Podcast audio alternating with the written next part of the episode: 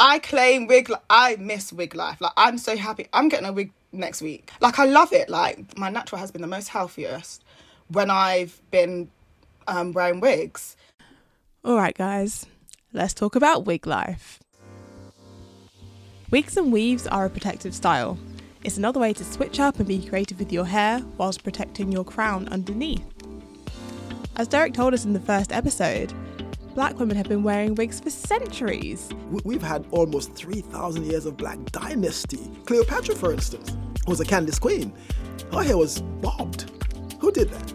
Africans, black people. It's a practice that goes as far back as the ancient Egyptian times, but have you ever asked yourself, where does the human hair from wigs and weaves actually come from?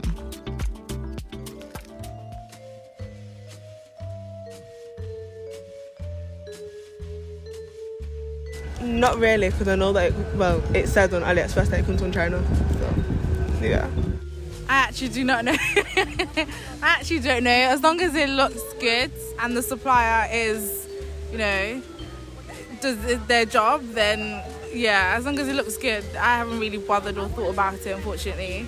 Honestly, I don't really think about it. I think it's more of a Pandora's box, trying to find, um, you know, where our hair comes from, how it's made, um, and how it comes to us. Um, so I think finding out more would probably be kind of shocking.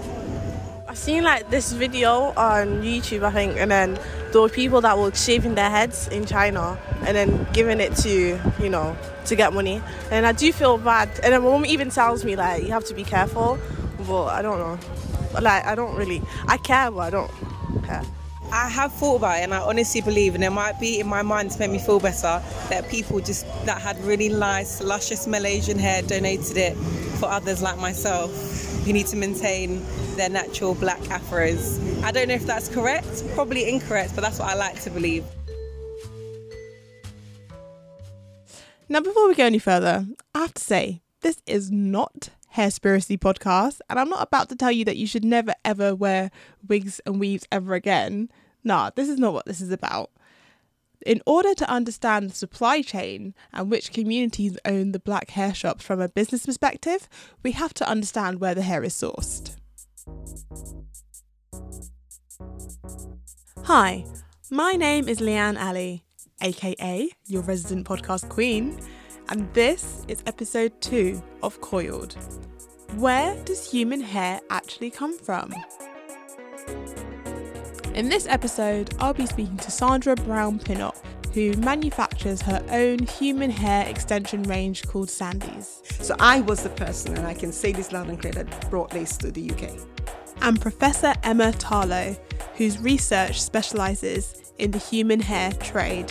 The idea that something that is so intimate can end up being detached, completely decontextualized, commodified, made into something else, circle around the world for thousands of miles, and then end up on the head of somebody else in a completely different cultural context. But I was just very interested in, in that as a, as a way of understanding globalization.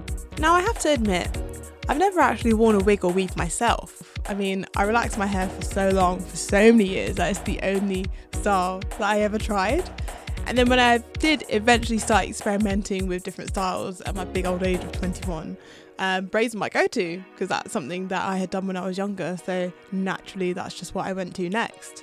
So I wanted to speak to one of my friends, Nana. You know me as Nana, but people call me Vima now. Um, and I'm based in Milton Keynes, born and raised. She is a self proclaimed member of Wig Gang. I mean, this is how she felt when she put on her very first wig.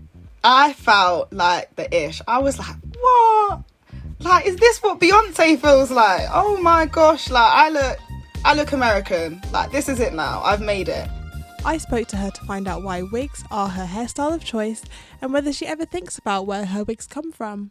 So I done the big chop. This time I, th- I was like 15, 16. I think I was, it was GCSE time. Like I was going into like sixth form or whatever. And my mum had gone to New York and she had picked up like maybe like a wig or something, like a like a Remy hair wig.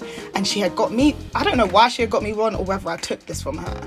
Anyway, I was in the big chop and then I just started wearing wigs. And but because my hair was getting healthier underneath, like I just I just liked wigs. At first, it was like, oh, I'm just gonna like wear this wig until my hair grows out. but it was just healthy. Like I don't know, I just really enjoyed it. I like the versatility. Like you can just change it up whenever you need to. In the wintertime, your head is warm. so I love wig life. I absolutely love it. And now the wigs are just you can just do anything with your hair. To be honest with a wig. Where do you actually go to purchase your wigs? And do you ever actually think about where the hair comes from? Yeah, so I mainly just go on things like Alibaba, if I'm completely honest. Like, literally, recently, I did try to purchase, I needed a quick hairstyle for the bank holiday. So I thought, let me just go on Amazon. I was like, let me just go on Amazon and get and get a wig. If you guys saw, if you guys saw how the wig came, they said eight inches. This was it was at one inch, right? It was it was one inch. It was terrible. Like, and I was like, oh my gosh, I look like somebody's auntie going to church on a Sunday. Like it was that, it was that bad.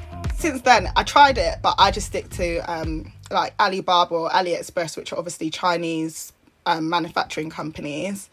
And with regards to thinking about the donors, um, like don't get me wrong, like I've watched the documentaries and stuff. Like I've watched the documentaries. I'm fully aware of where they where it comes from.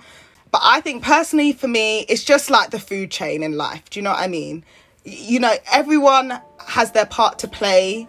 Like if they didn't if like I know that, you know, a lot of these places are giving their hair like to temples and stuff and it's like their donations and people say mm, that's not quite right because they think they're donating their hair to god and then the temple are you know um, selling it on. But i just think it's it's just a cycle of life. It needs to happen. Like we need to buy the hair in order for that temple to kind of keep running as well. Like so i don't think it, about it too much if i'm completely honest. Obviously you'll get like indian hair vietnamese hair brazilian hair but to be honest, the thing that I think about the most, more than the donor, is actually, am I am I buying Vietnamese hair or Brazilian hair, or is this all actually still coming from Asia? Do you know what I mean? And are they just selling it as that so that they can charge more? And that's a really good point Nana makes there. Are we actually buying Brazilian hair or Peruvian hair, or is that simply just a label?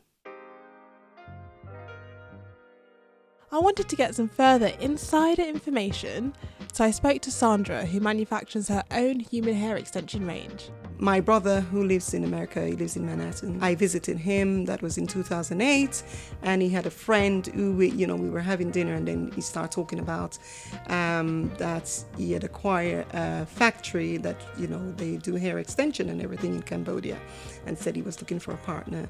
And I just said, "Oh, I'm here if you're ready." And so he said, "Are you serious?" So I think it was six months later, my brother called me because he called me Bev, and he said, "Bev, are you really serious?" Because he's really looking for someone, and I'm like, "Yeah, yeah, yeah, yeah."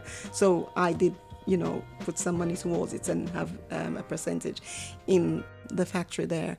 At the time, still, you know, they were saying uh, when the hair, I used to use a lot of hair extension, and hair extension was all mixed. And so I decided that I was going to create a hair extension. I must say it sells and it's still selling really well because I make sure that you know if if you're selling something, especially selling something to our community, we're going to make sure that we sell quality stuff. Sandra is an OG in the hair care business. She has one of the only black owned hair care stores in South London called Sandy's, and she pioneered bringing certain styles over from the US to the UK in the early 2000s.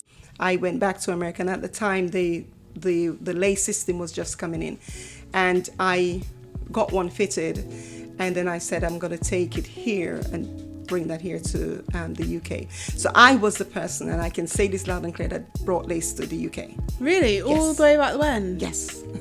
Oh, so. I did a big advert, so I had it on the buses talking about the lace system. And I must say, when I brought it here, honestly to God, it just went off. Um, that shop, I did, you know, people were queuing up. I the we were just full every day. We just couldn't the appointments, and it was very very expensive. I must say at the time, a lace system was co- it costing like um, a thousand pounds, Really? eight hundred pounds. Yeah, yeah, yeah, yeah. Wait, for one install?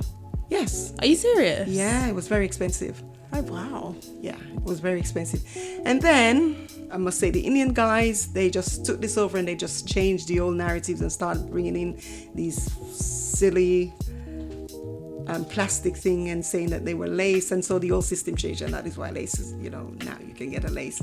As I see, you can get a lace front for twenty pounds, so it, which is no good, but yeah. So that's that's what happened. When that happened, then you know everything just went down because everybody is looking for something that they can afford. So um, I right in thinking from what you've just explained, it's the change in the ownership of supply and the manufacture of cheaper products that had a impact on your impact business. on my business, yes. Right. Yes. So it just went all the way down, and then everybody started, you know, fitting the the lace system, and they were selling this, you know, so cheap.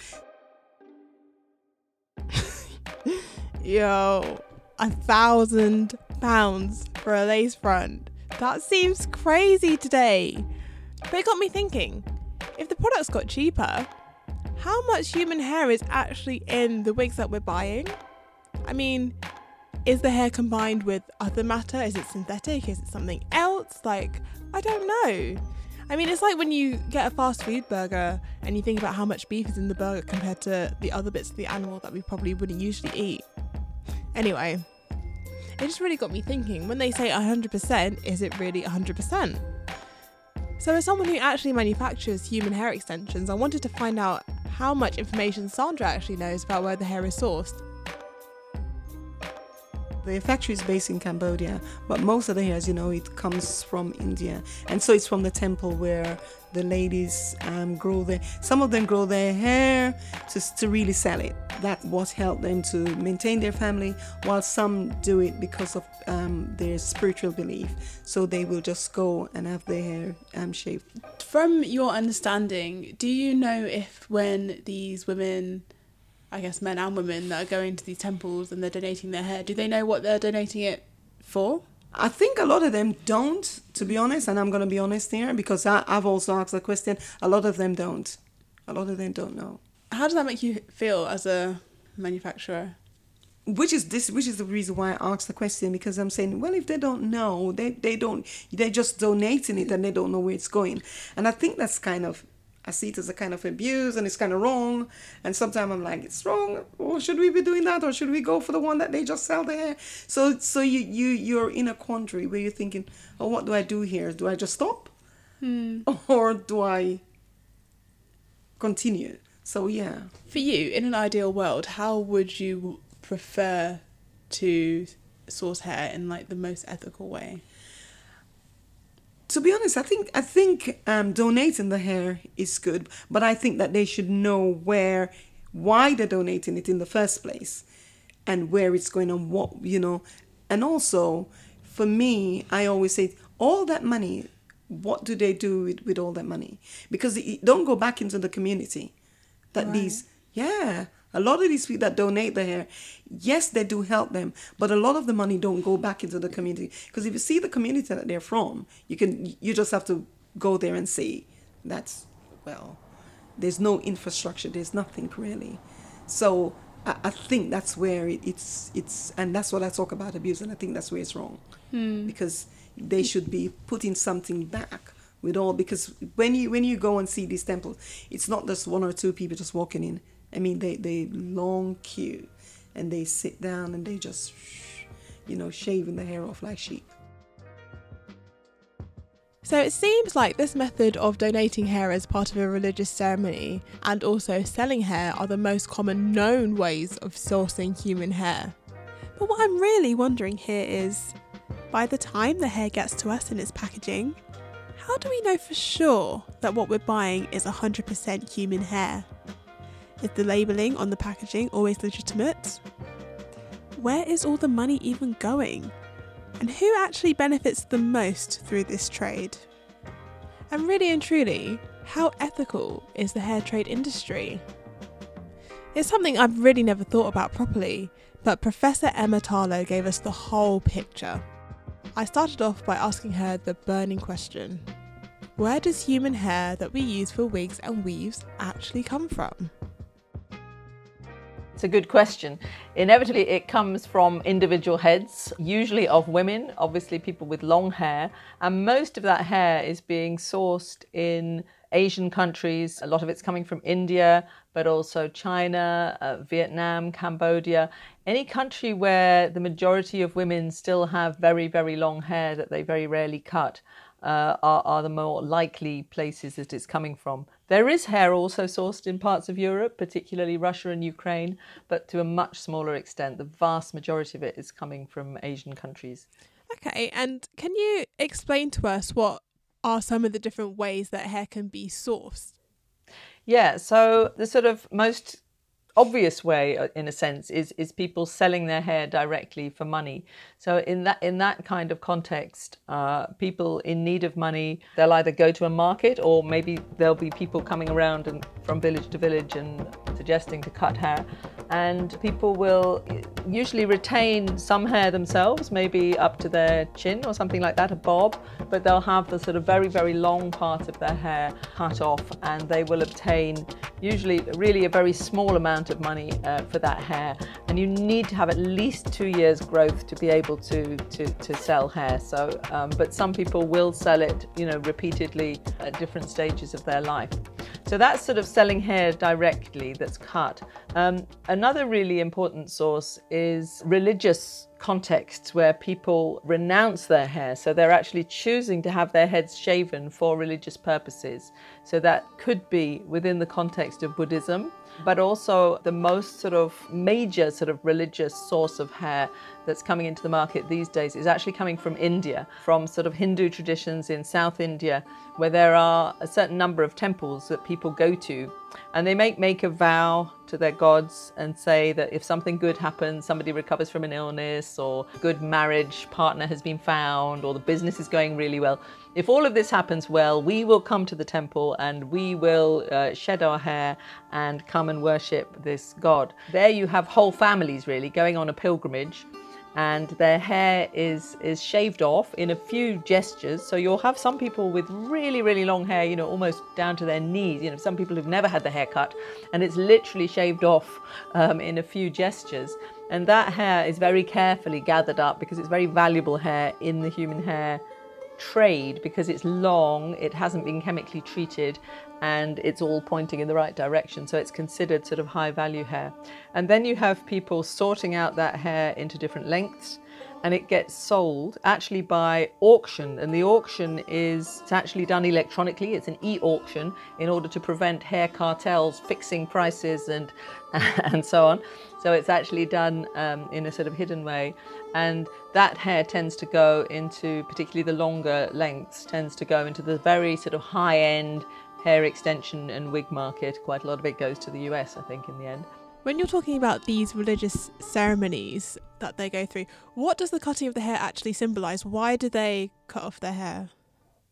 Well, in a sense, you know, there's a lot of ideas of life, of, of femininity, but also masculinity that's built into hair, if you like, and, and sort of attachment to the material world. And in a lot of religious traditions, and you find this also in Christianity, actually, in, you know, monks will often tonsure their hair, and nuns would often traditionally cut their hair whilst going into a nunnery. So, this idea that you're kind of renouncing your attachment to the material world and and and to your beauty and to this kind of vanity and all those things and you're giving those up uh, you know for a greater cause of sort of sacrifice in a sense self-sacrifice uh, towards God. That's the kind of motivation that lies behind those types of, you know, and it's really interesting that this tonsure, as it's called, this kind of religious shaving happens across all sorts of different religions. So, in the religious context, I think again, people don't know that the hair is going to be used for wigs and extensions. But um, if you speak to pilgrims who've gone, you know, to offer their hair, and sort of say, oh, do you know, you know, I mean, I had those kind of conversations, of course. Generally, what I found was that if you told people the hair was going to be used by other people for wigs and extensions, they seemed to be pleased because they said, oh, well, that's even better. That means our, you know, our hair will be used by somebody else, and that's a kind of benefit.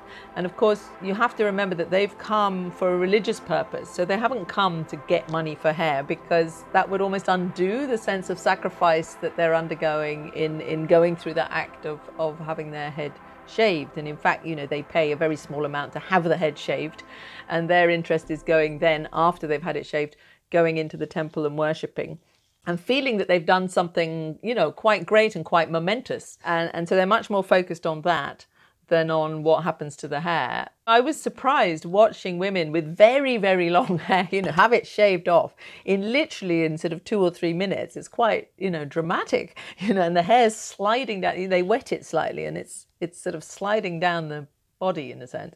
And people would just sort of get up, sort of be slightly amazed at the feeling of their bald head, but just walk off without even necessarily even looking at the hair, which I found quite surprising actually.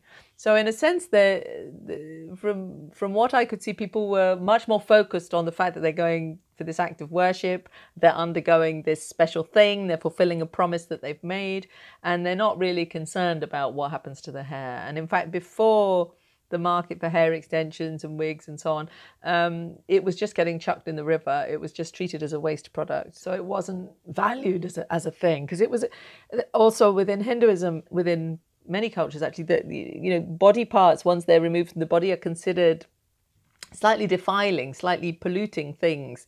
You know, they're not necessarily things that you would want to maintain a relationship with once it's a waste and you you, you kind of get rid of it, so, um, that, that sort of organic waste. So, yes, it's not a question of them thinking, ah, well, why didn't I get some money for it then at all, you know. And, and interestingly, another thing that I found quite interesting is quite often I'd be in a hair factory or workshop and most of the women in, in India have have very very long hair but you'd occasionally see one or two people with, with short hair, and I'd sort of ask them, you know, did you sell your hair or offer it to temple? No, no, no, no. So somebody was ill, and I went to the temple. I ne- never, never sold it, which I thought was really interesting. It was always a religious act and quite separate. And interestingly, talking to those women who were working with hair every day, they sort of said, you know, we've never valued our hair so much because now we know these were people who did know about the desire for hair in the in the West or whatever. They, um, they were saying we've never valued our hair so, so much as we do now because we know that people want it, kind of thing. So they had a greater sense of pride in their hair in some sense because they knew that there was a market for it. This is in a more sort of um, established factory than it, not in this kind of little rural area that I was talking about in Myanmar, where they had literally no clue as to as to the fact that the hair industry even existed listening to this, I think it's hugely ironic that the religious symbolism of cutting the hair represents that they're renouncing from the material world, yet what that hair is being used for is then being commodified. And it's also really interesting to hear that the people who donate their hair through the religious rituals are actually very accepting of the fact that their hair is sold on, as it gives value to what they're giving away instead of being seen as a waste product donating through this religious ritual is the highest value of hair that you can get through the hair trade. We will hear more from Professor Emma after this short break.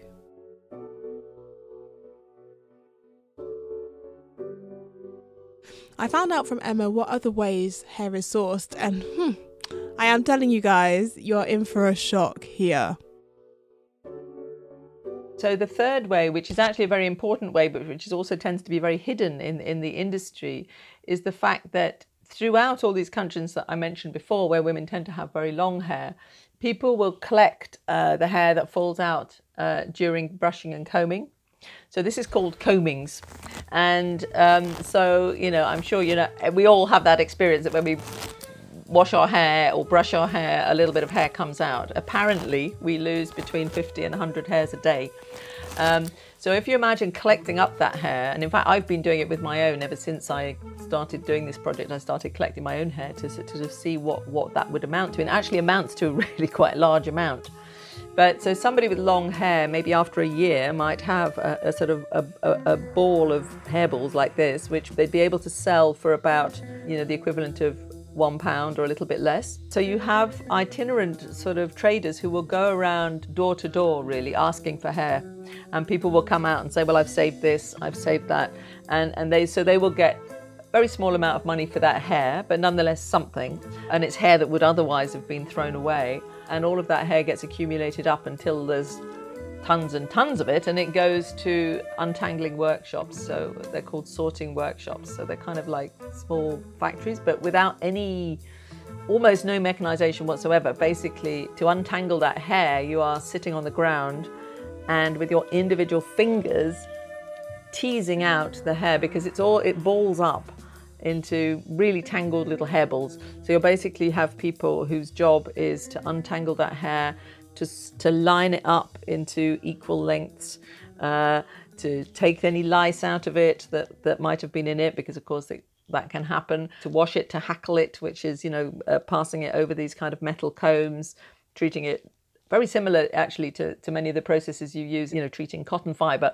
So it goes through all these different processes until eventually it sort of ends up as this absolutely beautiful bunch that looks like a sort of horse's tail, you know, completely straight and at the two ends exactly the same length and all the rest of it. And when it's in that state, it then gets sent to factories for the making of wigs and extensions, which tend to be in China because that's the largest sort of center of human hair. Now, guys, I'm going to stop this podcast right here. I'm going to have to pause this podcast right here, please. Now, I'm going to ask you to pick up your hairbrush and look at the hair that's collected in it. I'm just getting mine out now. Have a look at all that hair that is accumulated in that brush. Pause on that for a second and think about how many clumps of hair it takes to make a wig. it's crazy. I can't believe this is an actual way that you can make hair. Just looking at that and just thinking of all the other mounds of hair that are put together. If, you've, if you've ever seen a picture of it, just piles and piles of these mounds of hair, it just makes me feel a bit sick. It just makes me feel a bit uneasy, and I don't know why. It's just, it's just. We will really go to any lengths to make products cheaper for the masses. Just take a minute to think about what that means for you. So, there are three main ways that human hair is sourced women sell their hair, they can donate their hair through the religious rituals, and the gathering and processing of combings is another way that human hair is sourced for weaves and wigs. Given the varying quality of human hair that comes from combing versus hair that has been sold or donated, I wanted to find out how much money actually goes to those that sell the hair. And as Sandra mentioned earlier in the episode, is there any money that is going back into these communities that is providing the foundations for the hair trade? you know when you were saying um, when women cut their hair for money as well that's like two years worth of growth how much money are they getting for that if they're getting like one pound for like a, a mound of hair. So that varies a lot. So but um, you know depending on where that is and who is the hair procurer who is who you know how much are they willing to give? In the context where i saw it where people selling their hair directly in myanmar people were getting about seven pounds Really? for a kind of you know a length, a big length of hair. Obviously, in Myanmar, seven pounds lasts an awful lot longer than it would here. So you have to always look at those things in proportion to the income generated. So, for example, somebody who's untangling hair balls for eight hours a day would earn something like one pound twenty for eight hours work. So that that sort of contextualizes a little bit more. You know, that that's a poor wage, obviously, but it is a wage it really depends on the scruples of the person who is collecting the hair and whether they're sort of saying to me, oh, you know, your hair is really bad quality, you know, we won't be able to get any money for that, blah, blah, blah. Or, you know, or whether they are valuing it and giving a decent amount of money, which obviously is probably rarely the case, I should think, because it's a hmm. business and people are, are obviously making money out of it. And because it's such a labor intensive business that requires so many different stages of, of production, there's a lot of people who are sort of paid along the line before before something actually becomes a finished product. And at the same time the companies want to get some profit. So, you know, when you see very cheap hair extensions or wigs in the marketplace and you try to trace that back and you think of how many different people that would have been involved, they must have got very, very little money for it. But the cheaper end of hair extensions and wigs are all likely to be made from these kind of combings. In some of the factories in China, they refer to combings as standard hair, right?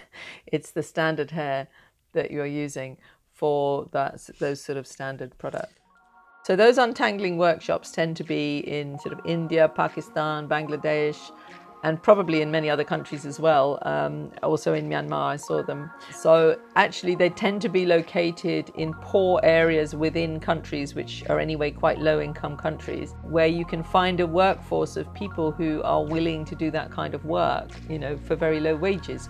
because this is the other factor in China is that the wage level has gone up considerably and young people coming into the city would much rather work in an iPhone factory than, than in a hair factory. Wow, I mean, the wage for people who are working on the ground in the detangling factories and selling their hair is so, so low. Given that we pay hundreds of pounds for human hair wigs, it makes me wonder where the rest of the money is going. Is it going directly into the suppliers' pockets? Is there a reason those who are working on the ground aren't getting paid more? And which communities is this industry really benefiting? When we're buying human hair, there's no real way to know which one of these methods have been used to source the hair. I mean, apart from the price tag, of course. But does the labelling of Remy and virgin hair help us understand what type of hair we're buying? Yes, I mean, there's a lot of confusion, I have to say, in the labelling. So, labelling is not necessarily always to be believed.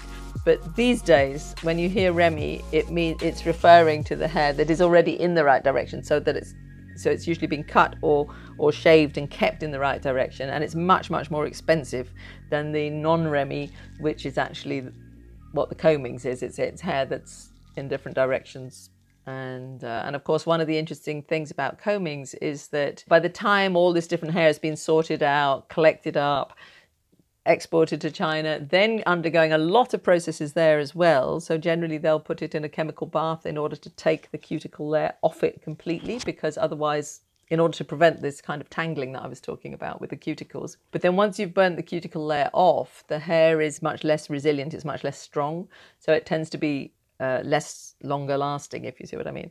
So it might look like it's very nice initially, but it doesn't necessarily wear very well. There's also all the different uh, techniques for curling hair, which are really quite amazing when you see them. I mean, and very simple, really. I mean, basically, it's all about winding hair around sticks uh, or aluminium oh, poles really? of different sizes and lengths, baking the curl into the hair, and then in some cases, they'll then sort of dip the curls into a kind of chemical bath that enables you to get different levels of curl pattern depending on how long you leave it in the chemical. There's also a kind of mesh type structure through which you can sort of press hair and sort of bake in that yaki texture.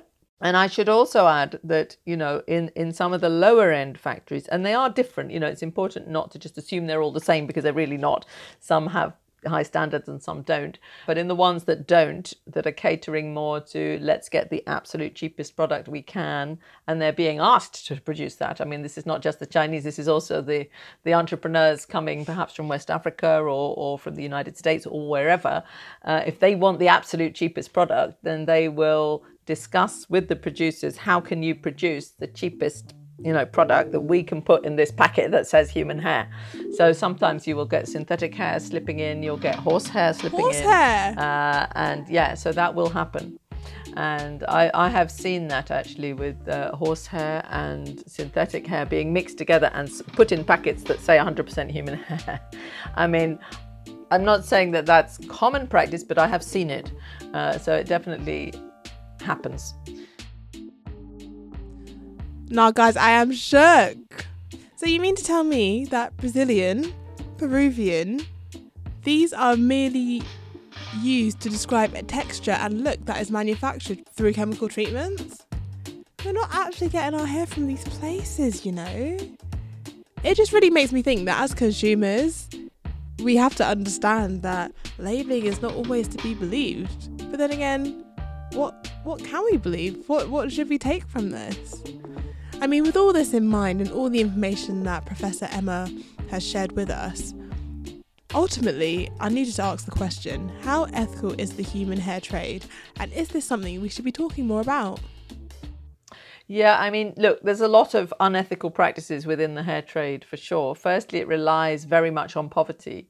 Um, and somehow it would be very difficult for it to exist without poverty unless people are willing to pay, you know, huge amounts for the labor and the and the final product, which can happen in some markets. In the sort of bulk market, uh, the tendency is to desire the cheapest product possible. And the likelihood is that you are purchasing hair, the person who's selling the hair gets very little money. Very often, people in the West will think, well, you know, the religious thing is really scandalous because they're offering their hair and they get nothing. But personally, because I know that those people are offering their hair for a completely different purpose, and in a sense, they're unconcerned with what happens to it, I don't find that's the area that I find more ethically problematic. Personally, I would say that it's more ethically problematic is when somebody is sort of duped into selling their hair for very, very little money and not given a sort of decent amount of money in, in return for it. And, and, and another area that's complicated is the conditions in some of the factories and workshops, labor conditions, which aren't great, and, and particularly, you know, with chemical dyes and things like that, that are very toxic and uh, people are not really protected. So the conditions in the factories are, are, are poor on the whole.